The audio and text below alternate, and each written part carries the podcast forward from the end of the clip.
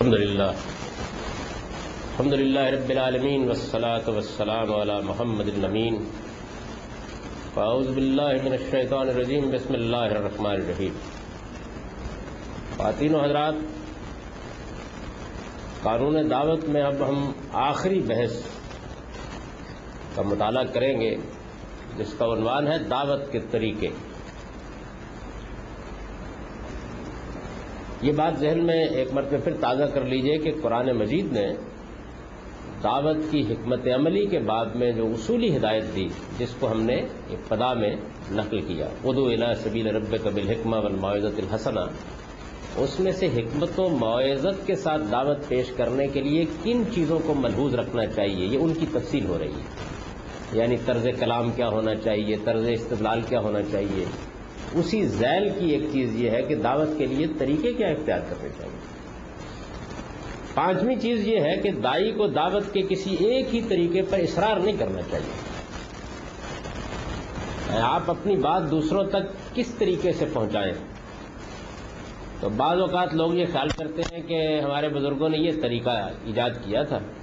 اب زمین و آسمان بدل جائیں، دنیا تبدیل ہو جائے، ہمارا طریقہ یہی ہے۔ پانچویں چیز یہ ہے کہ دائی کو دعوت کے کسی ایک ہی طریقے پر اصرار نہیں کرنا چاہیے، بلکہ حکمت و معزت کے ساتھ اپنی بات دوسروں تک پہنچانے کے لیے وہ سب طریقے اختیار کرنے چاہیے جو اس کے زمانے میں اس مقصد کے لیے مفید اور مؤثر ہو سکتے ہیں۔ یعنی اللہ تعالیٰ نے کسی طریقے کو لوگوں کے لیے لازم نہیں کر دیا، کسی طریقے کو مقدس نہیں بنا دیا، بلکہ یہ تعلیم دی ہے کہ بات پہنچانی اس کے لیے آج یہ ذرائع ہیں، ان کو استعمال کیا جائے گا۔ کل کچھ دوسرے ذرائع پیدا ہو سکتے ہیں، ان کو استعمال کیا جائے گا۔ اور اس میں یہ دیکھا جائے گا کہ ہم کس زمانے میں کہاں بات کر رہے ہیں، کن لوگوں تک بات پہنچانی ہے، کہاں کہاں تک بات پہنچانی ہے۔ اس کے لیے اللہ تعالیٰ جو ذرائع پیدا کر دے گا، ان سب کو استعمال کریں گے نبیوں کی تاریخ کا مطالعہ کیجیے تو یہ بات صاف واضح ہوتی ہے کہ اس معاملے میں ہمیشہ حالات و زمانے ہی کی رعایت ملحوظ رہی۔ ہے یعنی انہوں نے اپنی دعوت پہنچانے کے لیے اپنے زمانے اور اپنے حالات کے لحاظ سے جو طریقہ اختیار کیا کیا۔ لوگ جب پڑھنے لکھنے کے فن سے ناواقف تھے، تو اللہ کے نبیوں نے زبانی تلقین کا طریقہ اختیار کیا اور ان کی باتیں روایتوں کی صورت میں نسل بعد نسل ان کے ماننے والوں میں منتقل ہوتی رہی دعوت اس دور میں صرف شخصی رابطوں، زبانی اظہار و بیان اور سامعین کے دماغوں میں اس کی حفاظت کی صلاحیت ہی پر مبنی ہوتی۔ یعنی کوئی اور ذریعہ ہی نہیں۔ آپ نے زبان سے بات کرنی ہے، دوسروں نے اس کو سننا ہے۔ آپ نے تعلیم تدریس کرنی ہے، دوسروں نے اس کو سیکھنا ہے۔ آپ نے کوئی چیز اگر ان کو دینی ہے، تو اس میں بھی یہ نہیں ہو سکتا کوئی لکھا ہوا متن ان کے سامنے رکھ دیں، بلکہ زبانی یاد کرانا ہے۔ تو انبیاء علیہ السلام کی تاریخ کا مطالعہ کرنے سے معلوم ہوتا ہے کہ جب یہی کچھ میسر تھا، تو انہوں نے اسی طریقے کو بھرپور انداز سے استعمال کیا۔ لیکن جب لکھنے پڑھنے کا فن ایجاد ہوا لکھنے پڑھنے کا فن انسان ابتدا سے لے کر نہیں آیا، ایک خاص دور میں آ کے ایجاد ہوا۔ تو انبیاء نے بھی اپنی دعوت قلم اور کتاب کے ذریعے سے پیش یعنی اس وقت پھر انہوں نے یہ نہیں کیا کہ نہیں، پرانا طریقہ مقدس ہو چکا ہے کہ زبانی بات کرنی۔ اور اللہ تعالیٰ نے اس کو اپنی بڑی نعمت کے طور پر بیان کیا۔ کہ پروردگار نے یہ قرآن مجید قلم کے ذریعے سے سکھایا۔ تورات لکھ کر دی گئی۔ تاکہ محفوظ ہو جائے۔ جب ایک ذریعہ ایجاد ہو گیا تو ٹھیک۔ تورات و زبور انجیر اور قرآن، یہ سب کتابیں اسی دور میں نازل ہوئی ہیں۔ پھر میل جول، تبادلہ خیالات اور اجتماعی معاملات کو طے کرنے کے جو طریقے ان کے معاشرے میں رائج تھے، وہ اگر دین و اخلاق کی روح سے صحیح تھے، تو انہوں نے ان سب طریقوں سے بھی بھرپور فائدہ اٹھایا۔ یعنی اگر کسی جگہ پر کوئی کلب بنی ہوئی ہے، وہاں لوگ اکٹھے ہوتے ہیں تو وہیں چلے گئے۔ اگر کہیں میلہ لگتا ہے اور معلوم ہوا کہ وہاں جا کے بات کہی جا سکتی ہے، تو اس سے فائدہ اٹھا لیا۔ اگر معلوم ہوا کہ کہیں دار الندوا قائم ہے، جس میں قریش کی لیڈرشپ بیٹھ کے گفتگو کرتی ہے وہیں جا کے اپنی بات پیش کر دی۔ اگر یہ معلوم ہوا کہ کوئی تقریب ایسی ہوتی ہے جس کے ذریعے سے بات پہنچائی جا سکے، اس کو بھی استعمال کر لیا۔ یعنی طریقوں کے بارے میں انبیاء علیہ السلام کبھی لکیر کے فقیر نہیں ہوتے، بلکہ جو چیزیں ان کے زمانے میں ہیں، ان کا بھرپور استعمال کرتے ہیں۔ نبی صلی اللہ علیہ وسلم نے اپنے خاندان کے لیڈروں کو کھانے پر بلا کر اپنی دعوت پیش کی۔ عربوں کا جو طریقہ تھا کہ اگر آپ نے کوئی ایسی بات کرنی ہے تو آپ اپنے ہاں دعوت دیں گے، چنانچہ آپ نے بھی ایسا ہی کیا۔ اور اپنی بات اپنے بزرگوں کو، خاندان کے بڑوں کو، چھوٹوں کو ایک جگہ جمع کر کے ان کے سامنے پیش کر دی۔ صفا کی پہاڑی پر چڑھ کر اپنی قوم کی روایت کے مطابق نعرہ حق بلند کیا۔ عربوں میں یہ طریقہ تھا کہ جب وہ کوئی خطرے کی چیز دیکھتے تو آگے آگے جو آدمی چل رہے ہوتے تھے وہ کپڑے اتار دیتے اور پھر اس کے بعد نعرہ لگاتے جس میں یہ بتاتے کہ خطرے کی کوئی چیز آ گئی ہے تو لوگ سننے کے لیے تیار ہو جاتے اس کو نظیر اوریا کہتے تھے تو حضور نے بھی جب یہ دیکھا کہ اس طریقے سے لوگ جمع ہو سکتے ہیں تو آپ نے بھی صفا کی پہاڑی پر چڑھ کر یعنی وہ غلط طریقہ تو اختیار نہیں کیا ظاہر ہے کہ وہ پیغمبر کے شاہ نشان نہیں تھا نظیر اوریا کا طریقہ تو اختیار نہیں کیا لیکن نظیر مبین بن کر کھڑے ہو گئے اور اس موقع کے اوپر آپ نے بالکل وہی الفاظ استعمال کیے جو الفاظ وہ نظیر استعمال کیا کرتے تھے۔ لوگ جمع ہو گئے تو پھر آپ نے اپنی دعوت ان کے سامنے پھر مشہور واقعہ اس کی اس کی تفصیل کرنے کی ضرورت نہیں۔ ام القرا اور طائف کے سرداروں سے خود جا کر ملے۔ جو بڑے بڑے لیڈر اور سردار ہوتے ہیں، ان کی ایک انانیت ہوتی ہے۔ وہ کہتے ہیں کہ بھائی، ہم تو نہیں کسی کی بات سننے کے لیے جائیں گے۔ تو آپ خود گئے اور جا کر آپ نے اپنی بات پیش کی۔ حج کے زمانے میں مختلف قبیلوں کے سرداروں کو پیغام پہنچایا۔ بعض اہم لوگوں کے پاس اپنے نمائندے بھیجے جو آپ کے زمانے میں طریقے تھے، ان سب کی تفصیلات آپ کو سیرت میں مل جائیں گی۔ عرب کے موسمی بازاروں میں یہ اوکاس کا میلہ سنا ہوگا آپ نے تو یہ ان کے موسمی بازار تھے۔ عرب کے موسمی بازاروں میں خود جا کر دعوت کے مواقع پیدا کیے۔ بعض لوگوں کو خطوط بھی لکھے۔ غیر یہ کہ اس زمانے میں لوگوں تک اپنی بات پہنچانے کے جو طریقے بھی عرب میں رائج تھے، وہ سب آپ نے اختیار کیے۔ سب اختیار کیے۔ استاد امام اس کی وضاحت میں لکھتے ہیں، بعض دینی حلقوں میں خدا جانے یہ خیال کہاں سے پھیل گیا ہے کہ تبلیغ کا معیاری اور پیغمبرانہ طریقہ یہ ہے کہ آدمی ہاتھ میں ایک لٹھیا اور جھولی میں تھوڑے سے چنے لے لے اور تبلیغ کے لیے نکل کھڑا۔ ہو نہ پاؤں میں جوتی ہو، نہ سر پر ٹوپی، گاؤں گاؤں میں پھرے اور جس جگہ کوئی شخص مل جائے گا، وہ سنے نہ سنے اس پر تبلیغ شروع کر دے۔ اگر کسی شہر میں گزر ہو تو وہاں جس نکڑ یا چوراہے پر چار آدمی نظر آ جائیں، وہیں تقریر کے لیے کھڑا ہو جائے۔ ریل میں اسٹیشن پر، بازار میں، سڑک پر جس جگہ کوئی بھیڑ مل جائے، وہیں اس کا باز شروع ہو جائے۔ ہر مجلس میں گھس جائے اور کانفرنس میں اپنی جگہ پیدا کر لے، ہر پلیٹ فارم پر جا دم کے سننے والے تھک تک جائیں، لیکن وہ سنانے سے نہ تھکے۔ لوگ اس کے تعاقب سے گھبرا گھبرا جائیں، لیکن وہ خدائی فوجدار بنا ہوا ہر ایک کے سر پر مسلط رہے۔ لوگ اس کے سوال و جواب کے ڈر سے چھپتے پھرے، بلکہ بسا اوقات آزردہ ہو کر گستاخیاں اور بدتمیزیاں بھی کر بیٹھے۔ لیکن وہ اسی انہماق و جوش کے ساتھ اپنا کام جاری رکھے، جہاں واز کی فرمائش کی جائے، واز کہہ دے، جہاں میلاد کی خواہش کی جائے، میلاد پڑھ دے، اور جہاں مخالفین و منکرین سے سابقہ پڑ جائے، وہاں کم ٹھوک کر میدان مناظرہ میں بھی اتر پڑے۔ یہ ہے تبلیغ کا اصلی طریقہ، اور یہ ہے ایک سچے مبلک کی صحیح تصویر جو ہمارے بہت سے دینداروں، دیندار لوگوں کے ذہنوں میں موجود ہے۔ تبلیغ و تعلیم کے موجودہ ترقی یافتہ اور سائنٹیفک طریقوں کے تھوڑے بہت مفید ہونے سے ممکن ہے یہ لوگ منکر نہ ہوں، لیکن خیر و برکت والا طریقہ ان کے نزدیک یہی ہے، جس کو ان کے خیال میں حضرات انبیاء نے اختیار فرمایا۔ ہمارے نزدیک اس طریقے کو انبیاء کا طریقہ سمجھنا، کچھ تو انبیاء کے طریقے سے ناواقفیت کا نتیجہ ہے، اور کچھ ان حضرات کی اس خواہش کا کہ ان کا اپنا اختیار کیا ہوا طریقہ، جس کے سوا کسی اور طریقے کو اختیار کرنے کی صلاحیت سے محروم ہے، ایک محترم و مقدس طریقہ ثابت ہو جائے۔ انبیاء کے طریقہ تبلیغ کا جہاں تک ہم نے مطالعہ کیا ہے، اس سے ہم اس نتیجے پر پہنچے ہیں کہ حضرات انبیاء کرام علیہ السلام نے تبلیغ کے جو طریقے اختیار کیے ہیں، وہ ان کے زمانوں کے لحاظ سے نہایت اعلیٰ اور ترقی یافتہ طریقے تھے۔ اور یہ طریقے حالات کے تغیر اور تمدنی ترقیوں کے ساتھ ساتھ بدلتے بھی رہے ہیں۔ جو اس بات کا ثبوت ہے کہ اس معاملے میں کسی ایک ہی طریق پر اصرار صحیح نہیں ہے، بلکہ دائیا نے حق کو چاہیے۔ کہ وہ ہر زمانے میں تبلیغ و تعلیم کے لیے وہ طریقے اختیار کریں جو ان کے زمانے میں پیدا ہو چکے ہیں۔ اور جن کو اختیار کر کے وہ اپنی کوششوں اور قابلیتوں کو زیادہ سے زیادہ مفید اور نتیجہ خیز بنا سکتے ہیں۔ یعنی اصول کی بات یہ۔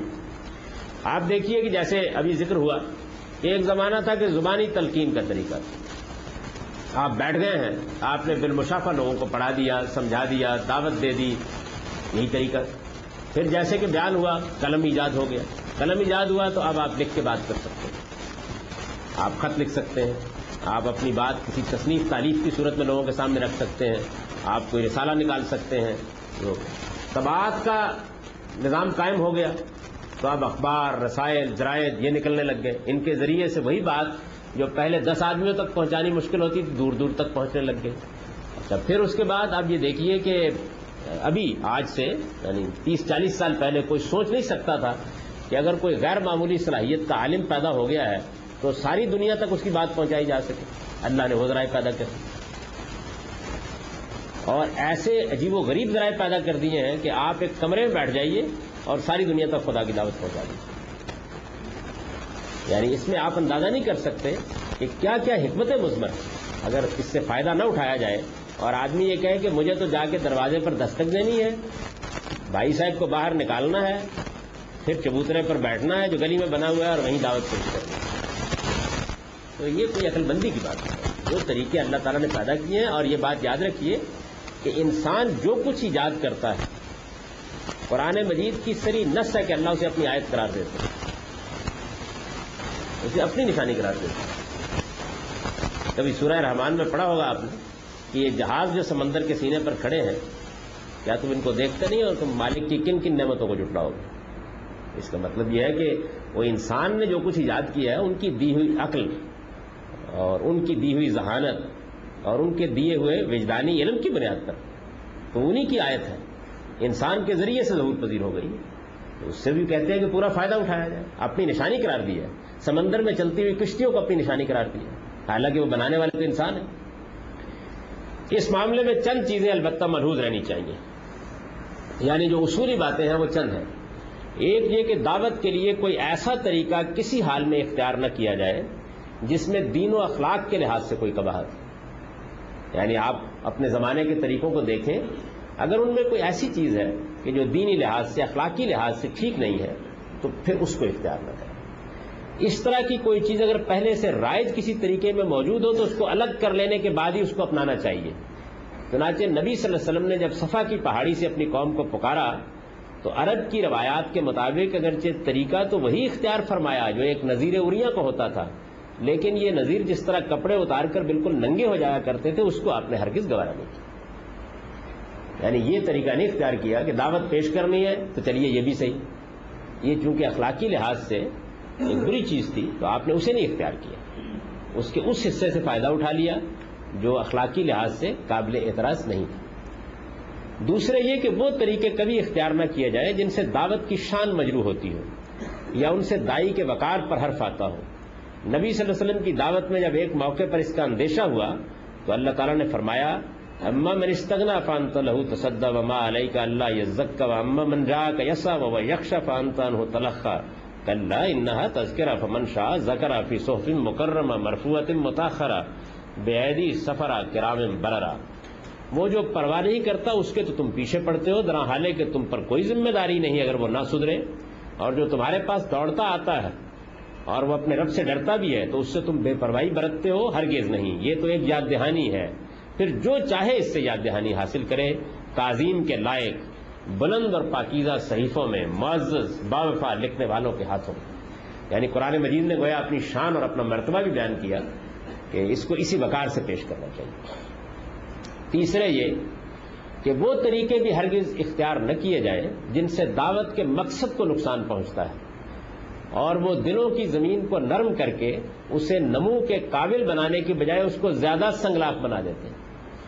یعنی ایک دین کی دعوت پیش کرنے والوں کو تو یہ چاہیے کہ وہ دلوں کی زمین میں نرمی پیدا کرے تاکہ دعوت کا بیج بویا جا سکے۔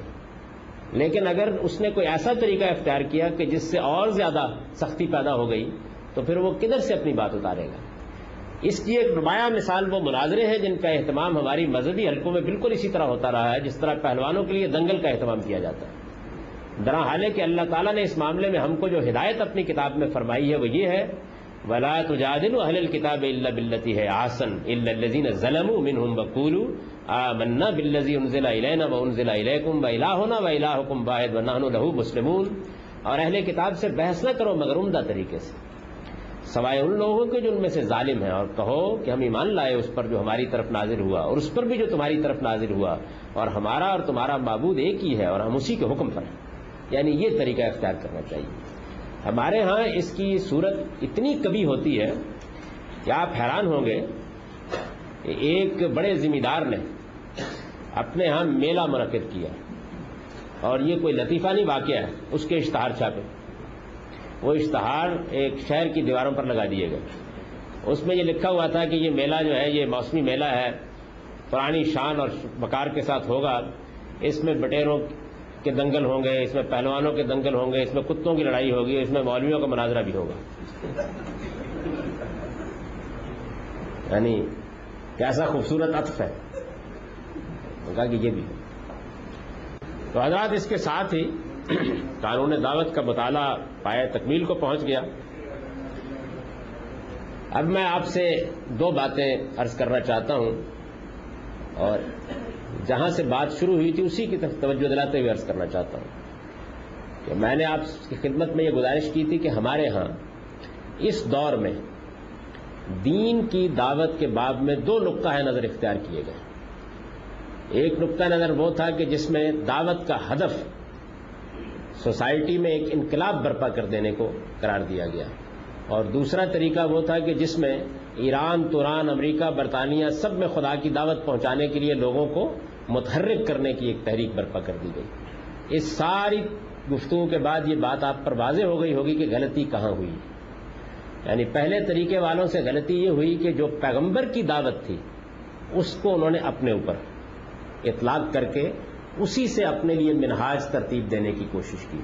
درا حال ہے کہ وہ ایک خدائی سنت تھی، جس کا ظہور رسولوں کے ذریعے سے ہوا۔ اس کی تقلید اب زمین پر کبھی کوئی نہیں کر سکے گا۔ وہ خدا کا کام تھا جو اللہ تعالیٰ نے اپنے اتمام حجت کے لیے انجام دے دیا۔ تو دعوت کی اس صورت کے لیے چونکہ قرآن مجید میں آیتیں موجود تھیں، اس کے منازل و مراحل موجود تھے، اور جب اس کو الگ کر کے نہیں دیکھا گیا تو بعض لوگوں نے اسے اپنے لیے اسوا قرار دے دیا۔ اور انہوں نے یہ مقدمہ قائم کیا کہ قرآن مجید میں کہا گیا کہ لقت کان الکم فی رسول اللہ عصوت الحسنہ تمہارے لیے رسول اللہ کی ذات میں بہترین نمونہ ہے، لہذا ہم اپنے لیے انقلاب کا منہاج وہیں سے اخذ کریں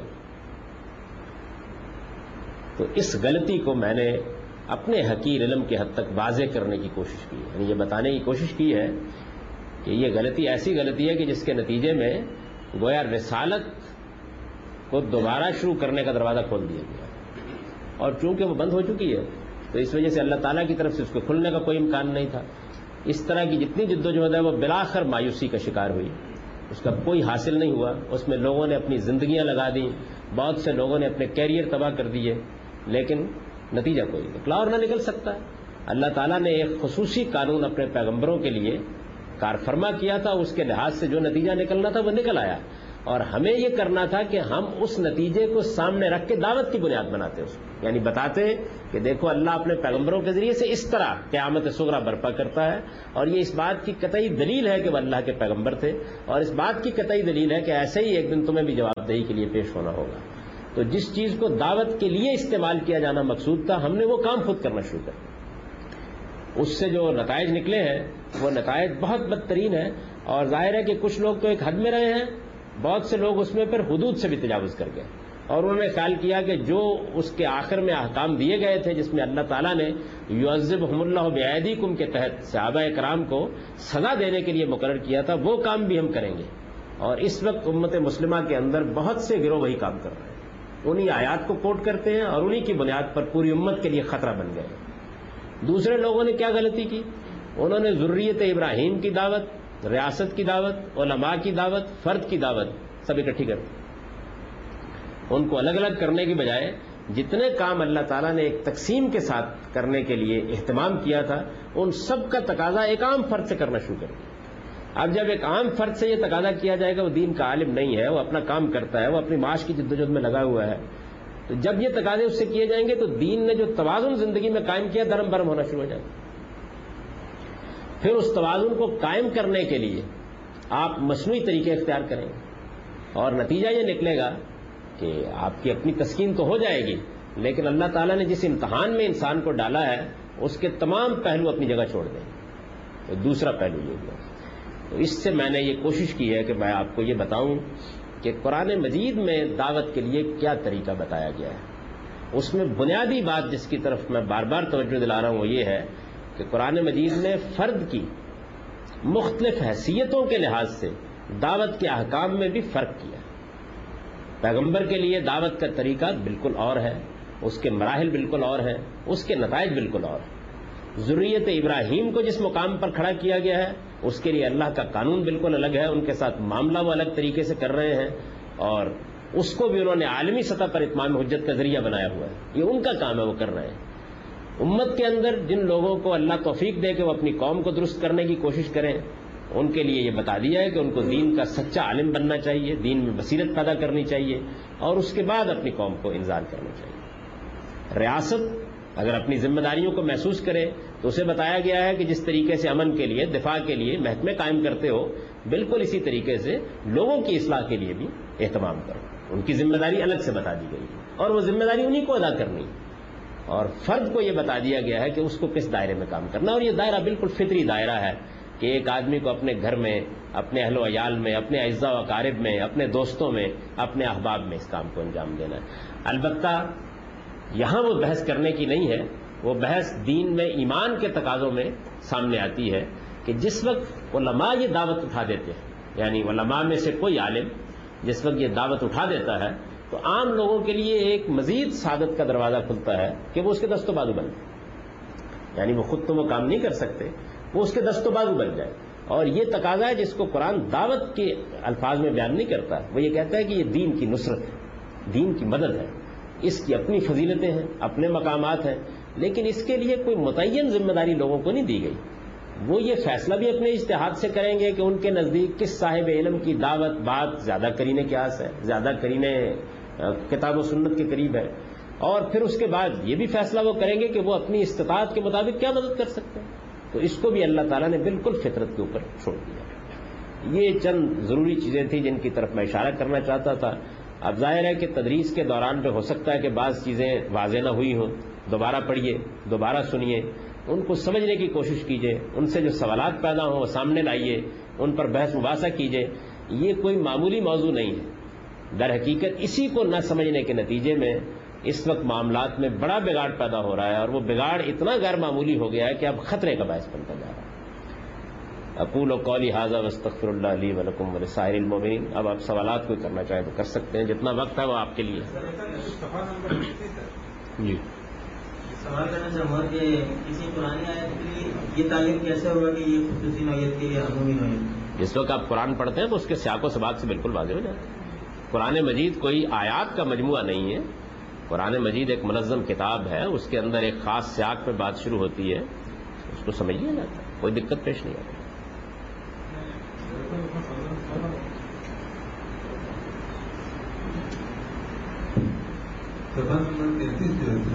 جی۔ اس کے بعد چھپا نمبر پینتیس لکھا ہوا ہے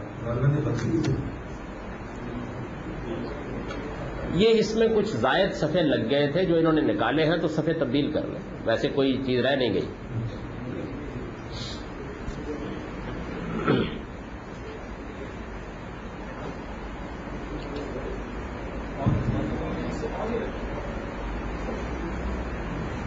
میری بدنصیبی ہے جی کہ میں، مجھے اتنا دیر سے ملی کہ آپ تشریف لائیں آج ہی پتا چلا۔ میں وہ پچھلا جو لیکچر آپ کا ہے ضروریت ابراہیمی اس میں اٹینڈ نہیں کر پایا میرے پاس بیک گراؤنڈ نہیں آپ نے ابھی فرمایا کہ انقلابی لوگوں نے جو کام کیا ہے، اس میں غلطیاں ہوتی ہیں۔ اگر آپ زحمت نہ ہو تو شارٹ میرا جس کو اگر آپ بتا سکیں۔ آپ نے کہا کہ پیغمبروں کا جو کام تھا تو لوگوں نے خود کوشش کی کرنے کی۔ اب کیونکہ میرے پاس بیک گراؤنڈ نہیں ہے، اس لیے میں اس کو سمجھ نہیں پا رہا۔ میرے سامنے مثال ہے کہ کافی بگاڑ ہو گیا۔ اس کے بعد عمر بن عبد العزیز تشریف لائے اور انہوں نے بڑا کہتے ہیں کہ اس طرح کا معاشرہ قائم کر دیا کہ جس میں زکات دینے والا کوئی نہیں۔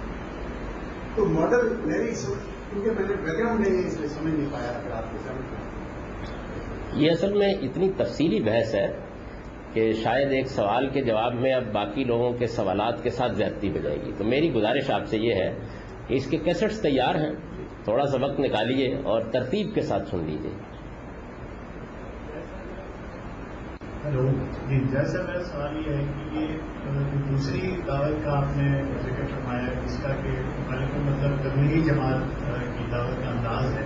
جی جی۔ تو یہ آپ نے فرمایا کہ وہ اس انداز سے نہیں ہے جس انداز سے کرتا ہے لیکن اس کے باوجود ایک میں دیکھی ہے کہ بے شمار بے عمل مسلمانوں کو اس تحریک یعنی اس کی تو تعداد کا اندازہ لگانا مشکل ہے ہم جیسے ایسے لوگ مسلمان ہونے کے باوجود نماز ضروری ارکان ہیں بنیادی ارکان ہیں۔ ان سے بے عملی کا جو اور سستی کا جو ہمارے یہاں ایک رویہ تھا، اس کے اندر ان کے نتائج بالکل دنیا کے سامنے اس کے باوجود کہ وہ طاقت نہیں رکھتا تھا وہ کیا کہا اور نتائج کے اعتبار سے دیکھا جاتا ہے تو بے شمار بے عمل مسلمانوں یہ کہا جا سکتا ہے کہ انہوں نے شاید اتنی تعداد میں غیر مسلم کو مسلمان نہ بنایا تھا لیکن مسلمانوں کے اندر بے مسلمانوں کو بہت زیادہ تو اس کا تجزیہ اس کا ایک تو اصولی بات سمجھ لیجیے کہ دنیا کے اندر جب کسی کام کی کوئی غلطی واضح کی جاتی ہے تو اس کا مطلب یہ نہیں ہوتا کہ وہ سر تو سر کوئی شیطانی کام۔ اچھا کام کرنے کے لیے جب بھی کوئی آدمی اٹھتا ہے تو اس سے کچھ اچھے نتائج بھی نکلتے ہیں۔ اور اگر وہ صحیح طریقے سے نہ کیا جائے تو کچھ غلط نتائج بھی نکل آتے ہیں۔ تو جو نتائج اچھے ہیں جن کو آپ نے بیان کیا، ہم سب ان کے قدردان ہیں۔ اور ان کے لیے بہت دعا کرتے ہیں۔ لیکن اس کے ساتھ غلط طریقے سے جو برے نتائج نکلے ہیں، ان کو سامنے رکھنا چاہیے۔ جب ہم تعلیم دیتے ہیں تو ظاہر دونوں پہلوؤں کو بیان کریں گے۔ یعنی قرآن مجید دین کی اساس اور بنیاد ہے۔ اس کے ساتھ آدمی کا ایک زندہ تعلق ہونا چاہیے۔ یہ بات اس دعوت کے اندر کہیں قریب سے بھی نہیں گزرتی۔ آدمی دینداری اختیار کرتا ہے، لیکن اس کا محرک وہ نہیں ہوتا جو قرآن بیان کرتا ہے۔ اس کے محرکات فضائل کی وہ روایتیں اور وہ قصے اور کہانیاں ہوتی ہیں کہ پھر انہی میں وہ اپنی زندگی بسر کر دیتا ہے۔ دین ساری زندگی اس کو پورا سکھایا نہیں جاتا۔ وہ جہاں سے شروع کرتا ہے، پہلی جماعت میں، وہیں ساری زندگی کھڑا رہتا ہے۔ اور پھر اس کے بعد، چونکہ وہ وہ نتائج بھی دیکھ لیتا ہے اور ان نتائج کی موجزانہ تعبیریں بھی اس کے سامنے آ جاتی ہیں۔ تو اس کو پکڑ کر اگر بتایا جائے کہ دین میں کچھ اور بھی کرنے کا ہے، تو سننے کے لیے تیار نہیں ہوتا تو یہ اس کے برے نتائج۔ میں ہمیشہ میرے پاس تو جب بھی ان کے بزرگ آتے ہیں اور میں بڑی عزت کرتا ہوں ان کی اور میرے دل میں بڑی قدر ہے، اس لیے کہ مخلصانہ جد و جہد کر رہے ہیں۔ تو میں ان کو ہمیشہ یہ کہتا ہوں کہ دیکھیے، تین باتیں آپ ملحوظ رکھیے۔ قرآن مجید اس معاملے میں بالکل واضح ہے۔ کہ جب بھی دعوت پیش کی جائے گی، اس کی بنیادی کتاب قرآن رہے گا۔ اور قرآن مجید اصرار کرتا ہے اس بات پر کہ وہ نہ صرف یہ کہ رسول اللہ کے زمانے میں انظار کی کتاب ہے، بلکہ قیامت تک اسی کے ذریعے سے انظار کیا جائے گا۔ اوہی علیہ حاضل قرآن لنظر کم بہی و مم بلغ۔ آپ کے ہاں اس کو ہاتھ نہیں لگایا جا سکتا۔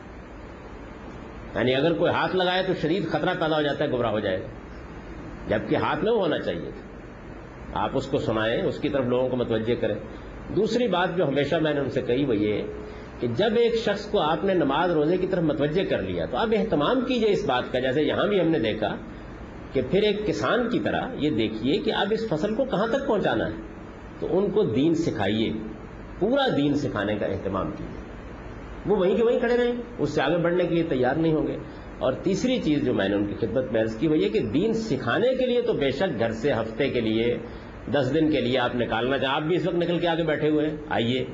لیکن اس کے بعد آدمی کا جو دائرہ عمل ہے، وہ اس کا گھر، اس کے اہل و عیال، اس کا گرد و پیش، اس کے اڑوس پڑوس، اس کے کلیگ یہ لوگ ہیں۔ اس کو وہیں بھیجیے۔ خدا نے اس کو اس مورچے پر کھڑا کیا ہے۔ آپ اس کو وہاں سے اٹھا لیتے ہیں اور ایک ایسے مورچے پر کھڑا کر دیتے ہیں جس سے فتح کرنے کی کوئی ذمہ داری اللہ تعالیٰ نے اس پر نہیں ڈالی۔ تو یہ تین چیزیں جو ہے میں ہمیشہ بڑے ادب کے ساتھ ان کی خدمت میں عرض کرتا ہوں۔ آپ کے سوال کے جواب میں آپ کی خدمت میں بھی عرض کرتا ہوں کہ یہ جو ہے یہ ملحوظ رکھنی چاہیے اور یہ کیوں غلطی ہوئی ہے؟ یہ غلطی اصل میں دعوت کے بارے میں اللہ تعالیٰ کے قانون کو نہ سمجھنے سے ہوئی۔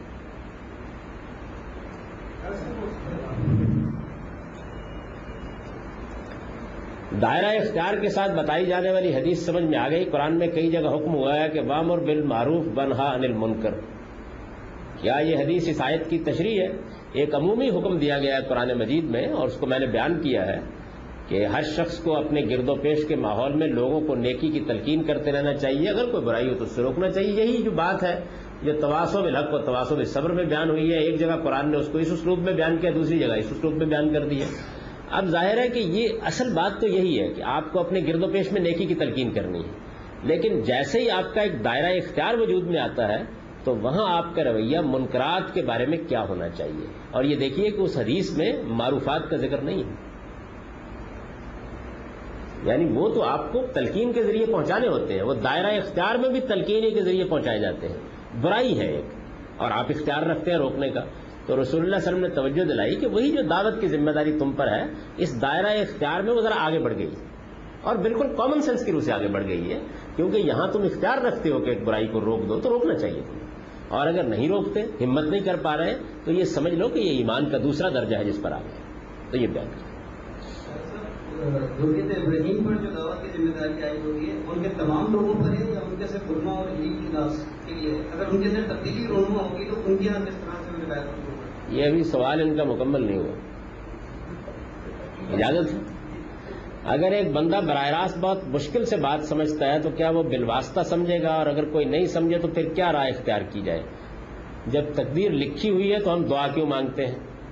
ایک تو اس چیز کو بڑی اچھی طرح سمجھ لیجیے کہ تقدیر لکھی ہوئی کا مطلب کیا ہوتا ہے۔ یعنی اللہ تعالیٰ نے بہت سی چیزیں ایسے ہی طے کر رکھی ہوئی ہیں کہ بندہ مانگے گا تو دے دوں گا، نہیں مانگے گا تو نہیں دوں گا۔ تو آپ مانگیے۔ سب کچھ خدا سے مانگیے۔ سیدہ عائشہ نے بڑی عمدہ بات کہی ہے کہ تسمہ لینے کے لیے بازار جانا ہو تو جانا تو تمہیں پڑے گا، لیکن دعا اللہ ہی سے کرو کہ وہ اس کے اسباب پیدا کرے۔ تو ایک ہمارا اپنا عمل ہے جو ظاہر ہے کہ ہم اپنی استطاعت کے مطابق کرتے ہیں۔ ایک توفیق ہے جو اللہ کی طرف سے حاصل ہوتی ہے۔ جو اس سے اوپر بات آپ نے کہی ہے کہ براہ راست مشکل سے بات سمجھتا ہے تو کیا وہ بالواسطہ سمجھے گا؟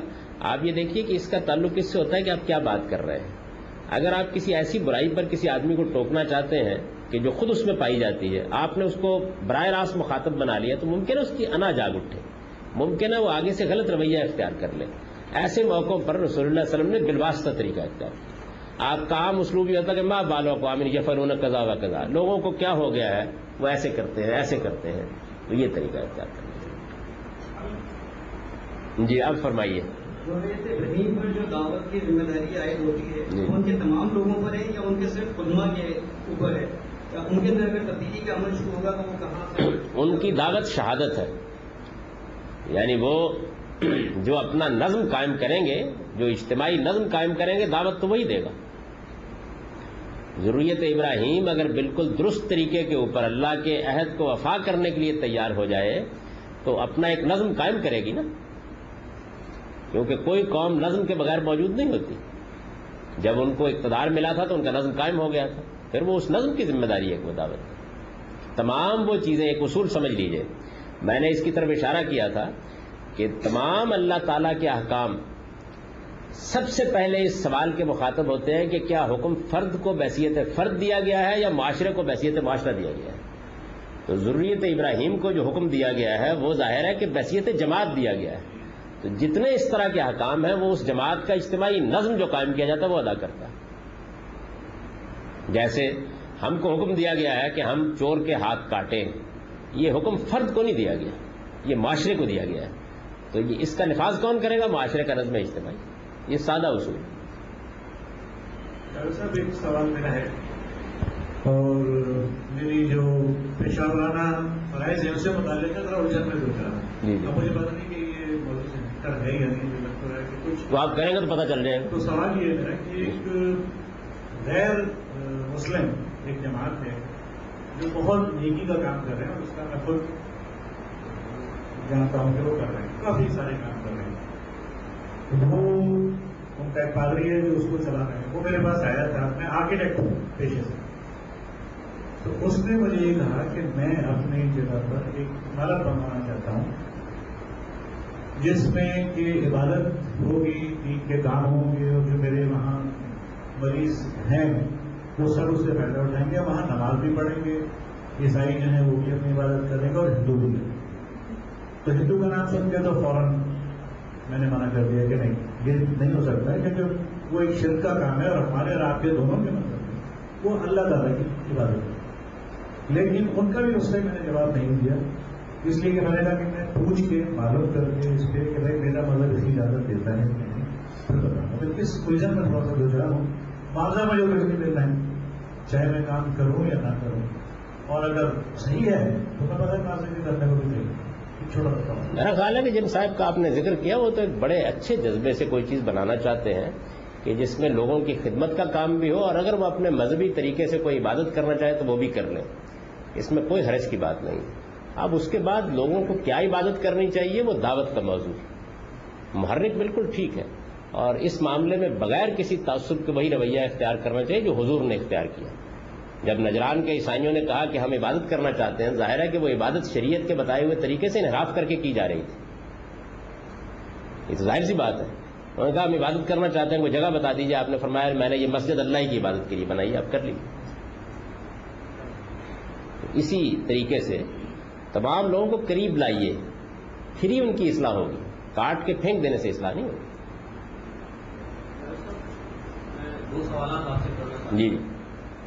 پہلا سوال حضرت ابراہیم کی جو شہادت ارناس کے منصب پر فائد ہونے کا معاملہ ہے، اس کے لیے استدلال آپ نے پورے حج کی جو آخری آیات سے کیا ہے تو ان میں جو الفاظ ہیں، ملت علی کو ابراہیم، ان کو آپ نے حقیقی معنوں پر مجبور کروایا جبکہ بعض علماء یہ فرماتے ہیں تفسیر میں کہ یہ مجازی معنوں میں ہے۔ یعنی جیسے انجی میں کہا گیا کہ تمہارا آسمانی بات تو وہ کوئی حقیقی بات تو نہیں ہے۔ ملت آبی کو ابراہیم سے، کیونکہ شروع میں اگر آپ اس آیت کو پڑھیں، جہاں سے شروع ہو گئی یا ردی نام کہو بس ہو تو ایک عمومی ہدایت سے بات شروع کی گئی پہلے ایمان کی کتاب فرمانا۔ تو اس کوئی اور مقام قرآن حکیم کا ایسا ہے جس میں وضاحت کے ساتھ ملت ابراہیم کی پہلی بات تو یہ سمجھ لیجیے، قرآن کا عام اسلوب یہ ہوتا ہے کہ وہ جب بات شروع کرتا ہے تو ہمیشہ عام جگہ سے شروع کرتا ہے۔ یہ اصل میں تدریج کلام سے واضح ہوتا ہے کہ یہاں مراد کون ہے۔ سورہ بقرہ کو آپ نکالیے تو آپ اس کی تمہید میں جب آگے بڑھتے ہیں تو یا ایو الناس عبد ربکم، یہ آیات آ جاتی ہیں۔ اب یا ایو الناس کا مطلب تو ہے لوگوں ہے نا، لیکن تدریج کلام سے واضح ہو جاتا ہے کہ مخاطب اصل میں یسرب اور اس کے گرد و نواح کے مشرقین ہیں۔ بنی اسماعیل بھی نہیں ہے، اور یہ بتایا جا سکتا ہے اس کا تجزیہ کر کے کہ کیسے ہے بہت سی جگہوں کے اوپر یہی اسلوب ہوتا ہے، تو اس لیے اس عموم سے کبھی آپ پریشان نہ ہو آگے جا کے معلوم ہوگا۔ دوسری بات دوسری بات یہ ہے کہ خدا کو جب باپ کہا جائے گا تو یہ تو مجاز ہو سکتا ہے۔ اس لیے کہ خدا کسی کا سلبی باپ نہیں ہوتا۔ لازمن مجاز ہوگا اس میں۔ لیکن جب ابراہیم کو باپ کہا جائے گا تو پھر کیسے ہوگا؟ یعنی جی جی۔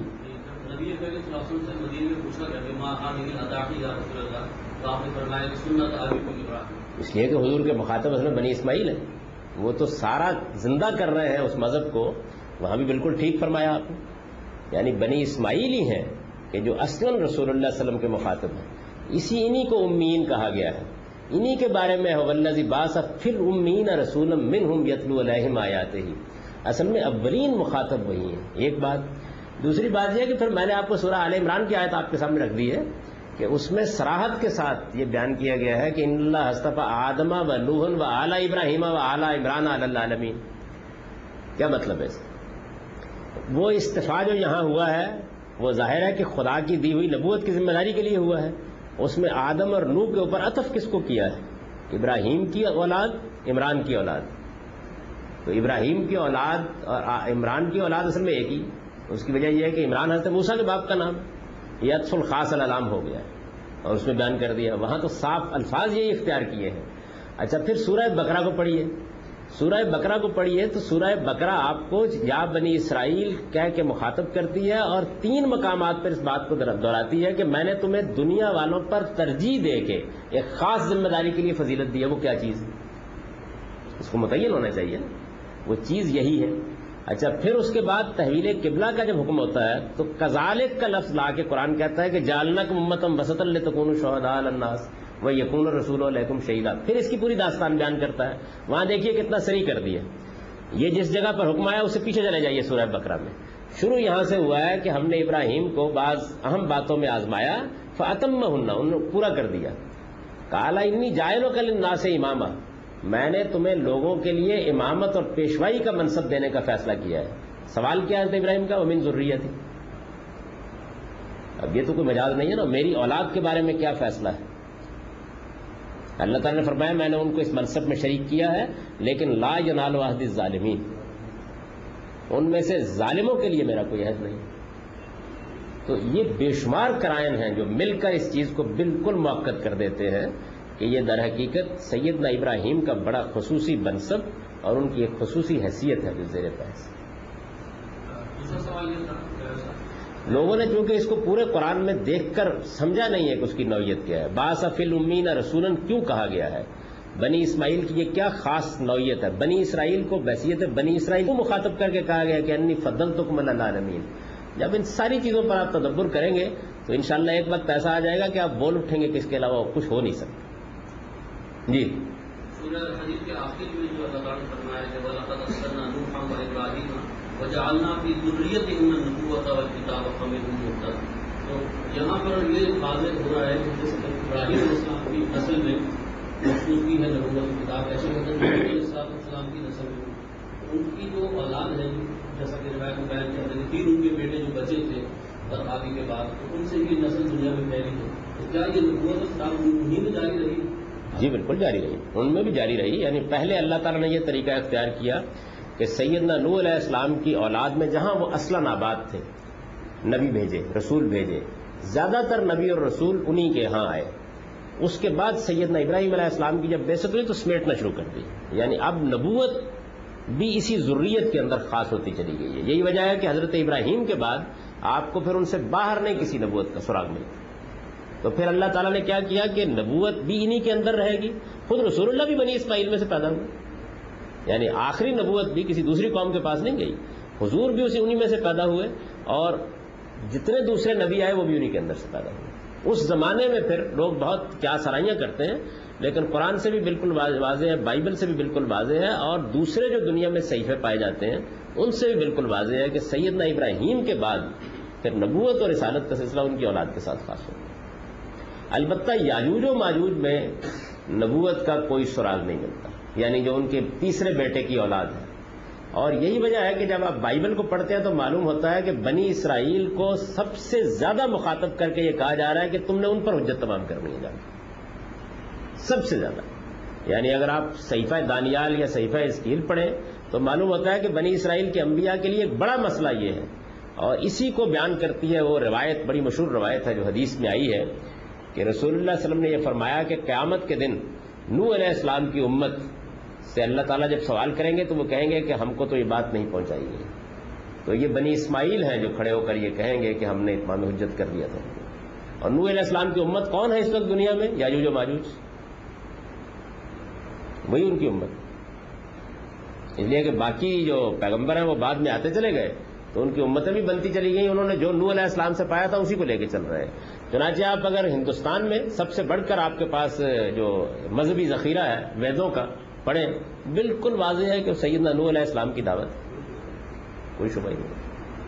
وہی اصطلاحیں وہی تعبیریں وہی طوفان کا سارا ذکر، وہی بعد میں ابراہیم اور ان کی پیدائش نبی صلی اللہ علیہ وسلم تک کے بارے میں پیشین گوئیاں.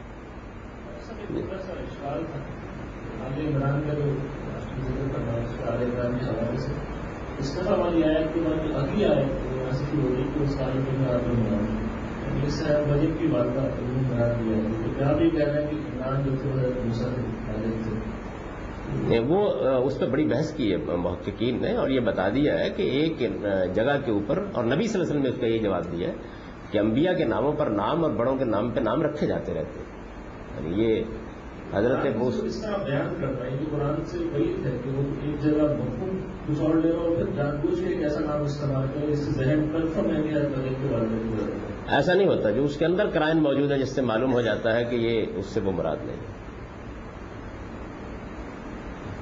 اس میں ماننا اسلائی نے بڑی اچھی بحث کر دی ہے اس کو دیکھ لیجیے تو دبر و قرآن اس میں نام کیا ہے؟ ان شاء اللہ مشرف اللہ چاہتا تو اسے جی۔ اللہ ہدایت کا اپنے ہاتھ میں رکھا ہے، جس کو چاہے ہدایت دے، جس کو چاہے نہ دے۔ اس کا انسان کا قصور کیا ہے۔ اللہ تعالیٰ نے یہ بتایا ہے کہ اگر اللہ تعالیٰ کا یہ فیصلہ ہوتا کہ کوئی شرک نہ کرے، تو وہ اس کی طاقت رکھتا تھا کہ وہ لوگوں کو اس سے روک دیتا۔ لیکن اس نے انسانوں کو آزادی دی ہے، اس لیے دعوت کا نظام قائم کیا ہے۔ اور اسی لیے وہ یہ تقاضا کر رہا ہے کہ لوگ عقل و فہم سے سمجھ کر مانیں۔ آیت کا مطلب یہ کہ اگر اللہ چاہتا تو یہ نظام نہ قائم کرتا۔ اس لیے آپ پریشان نہ ہوئے پیغمبر کہ لوگ ایمان نہیں لا رہے ہیں۔ اللہ نے خود آزادی دی ہے۔ آزادی دی ہے تو برداشت کرنا پڑے گا پھر کہ لوگ اللہ کے منشا کے خلاف شرک کر رہے ہیں۔ یہ کہتے ہیں اللہ تعالیٰ کہ میں اگر یہ ارادہ کر لیتا کہ کوئی شرک نہ کرے تو روک دیتا۔ لیکن جب میں نے آزادی دی ہے تو پھر برداشت کرنا پڑے گا گوارا کرنا پڑے گا اس میں۔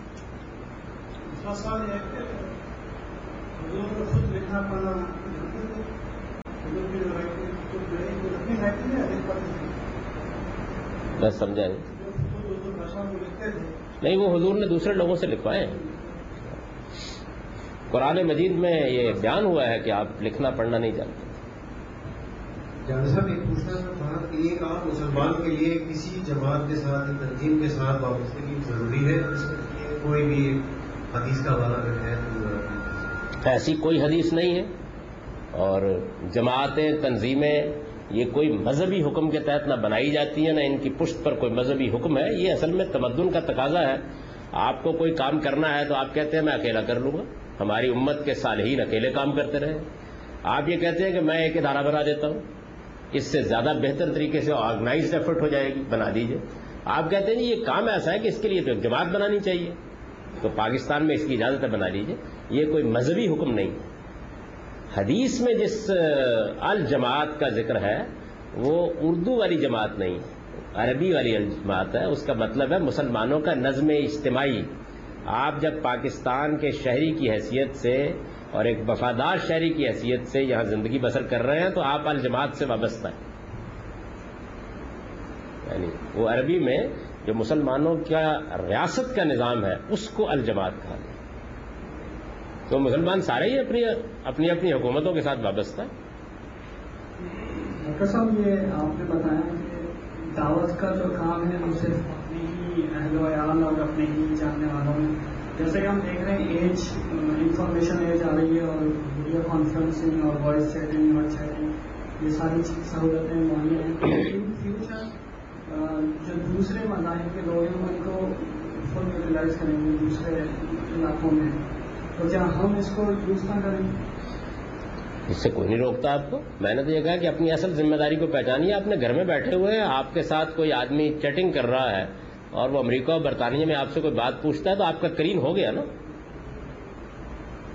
اس کی تو آپ کی دوستی کی پدا ہو گئی۔ پیش کرے اس کو دعوت۔ میں نے درج کیا کہ آپ اپنی جگہ پر رہے وہاں کھڑے ہو کر اپنی ذمہ داریوں کو انجام دیتے ایک عام آدمی کی حیثیت سے اپنا کاروبار کرتے ہوئے، اپنی معاشی ذمہ داریوں کو انجام دیتے ہوئے، اپنے بی بچوں کا خیال رکھتے ہوئے آپ کوئی دعوت کا کام کر رہے ہیں، آپ کمپیوٹر پہ بیٹھے ہوئے ہیں، آپ کو اپنی بات پہنچانے کا موقع مل کے پہنچا دیجیے میں علماء کو بھی یہی کہتا ہوں۔ ان کو کہا ہے نا اللہ تعالیٰ نے کہ قوم تک محدود رہے۔ اصلاً ان کی اپنی قوم ذمہ داری ہے۔ جب وہ اپنی قوم میں کام کر رہے ہوتے ہیں تو باقی دنیا بھی سنتی۔ ہے یعنی اپنی جگہ کے اوپر کھڑے رہیے اور وہاں سے کھڑے ہو کے کام کیجیے۔ پھر روشنی جہاں تک اللہ پہنچا دے۔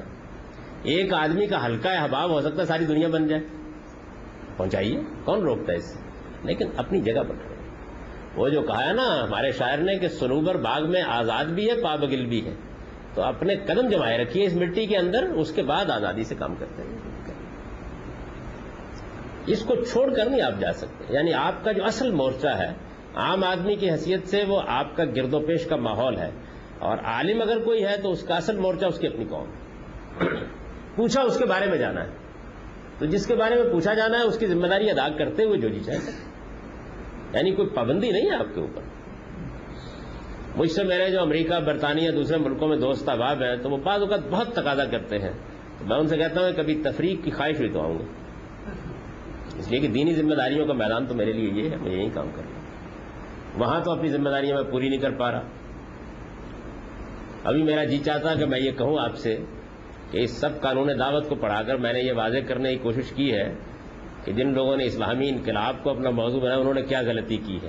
اور جنہوں نے عالمی دعوت کو اپنا موضوع بنایا انہوں نے کیا غلطی کی ہے؟ اور ہم نے کیا غلطی کی ہے؟ تو میں نے کہا کہ نہیں اپنی غلطیوں کو اس طرح نہیں بیان کرنا چاہیے۔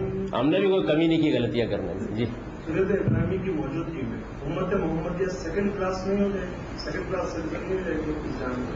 ہمیشہ سے ایسے ہی ہوتا رہا ہے۔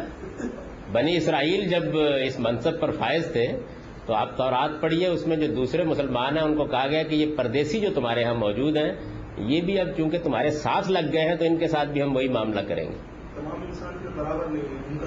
نہیں یہ تو میں نے آپ کی بات کا جواب دیا ہے۔ اس میں برابری کا کیا سوال ہے؟ ذمہ داری یہ تو بالکل ایسے ہے کہ ایک کو اللہ نے پیغمبری کے منصب پر فائز کیا ہے، تو ظاہر ہے کہ وہ اپنی ذمہ داری انجام دے گا۔ تمام انسان برابر ہیں، انسان ہونے کی حیثیت سے، ذمہ داریوں کے لحاظ سے نہیں۔ ذمہ داریوں کے لحاظ سے کوئی آدمی شاعر ہے، کوئی ادیب ہے، کوئی حکیم ہے، کوئی فلسفی ہے، اور انہی میں سے کوئی پیغمبر ہے۔ اب حضور کے بارے میں کہا گیا نا کہ ان لوگوں کو کہو کہ ان نمانا بشرم مشلکم میں بھی تمہاری طرح کا انسان ہی ہوں۔ یہ بات تو ٹھیک ہے لیکن کیا منصب نبوت میں بھی ہم سب برابر ہیں ایسا نہیں ہو سکتا۔ تو ضروریت ابراہیم ایک منصب ہے جو ان کو ادا کیا گیا اور ہماری ذمہ داریاں ہمارے ساتھ ہیں ان کی ذمہ داریاں ان کے ساتھ ایک چھوٹا سا آخری آخری وقت ہمارا میں قربانی کری جی میں تو یہ شکریہ کر- ادا کرنے کا پلان بنا رہا تھا۔ اپنے تمام احباب کا کہ انہوں نے مائک ہاتھ میں لینے کے لیے بہت تحمل کا مظاہرہ کیا کیونکہ لاہور میں جو ریکارڈنگ ہوئی تھی اس کی سب سے بڑی شکایت سامنے آئی تھی۔ تو یہ کہ جو آڈینس تھا کوئی زحمت ہی گوارا نہیں کرتے تھے کہ دوسروں کا خیال کریں۔ جو لوگ بعد میں اس کے سامعین ہوں گے اور مائک کا انتظار کیے بغیر میں بدل کو منظر دیکھا کہ جاوید صاحب کے صاحب جاتے مائک لے کے دوڑتے کر رہے ہیں اور کوئی مائک پکڑ کے زحمت گوارا نہیں کر رہا۔ تو میں اس چیز کا آپ لوگوں چلیے وہ جاوید صاحب کے ساتھ جو سلوک کرتے ہیں وہی صاحب زادے کے ساتھ کرتے ہیں۔ اس ورک شاپ کا انتظام ہوتا ہے اور جاوید صاحب کو اللہ تعالیٰ کو ہدایت کر دیں ان کو صحت زندگی عطا فرمائے کہ بار بار یہاں تشریف لیں اور بار بار ہم اس قسم کی مشکلوں یہاں پہ انعقاد کرتے رہے آپ کا بات کا بھی بہت شکریہ کہ آپ نے مسلسل پانچ دن اچھے اور بعض مشکل حالات کو برداشت کرتے ہوئے آپ نے اس نشست کو کامیاب بنایا۔ اللہ تعالیٰ ہم سب کو اس کو دین پر صحیح طور پر کرنے کی توفیق عطا فرمائے۔ شکریہ صاحب۔ اپنے میزان شریف پہ چیپی بانٹیں گے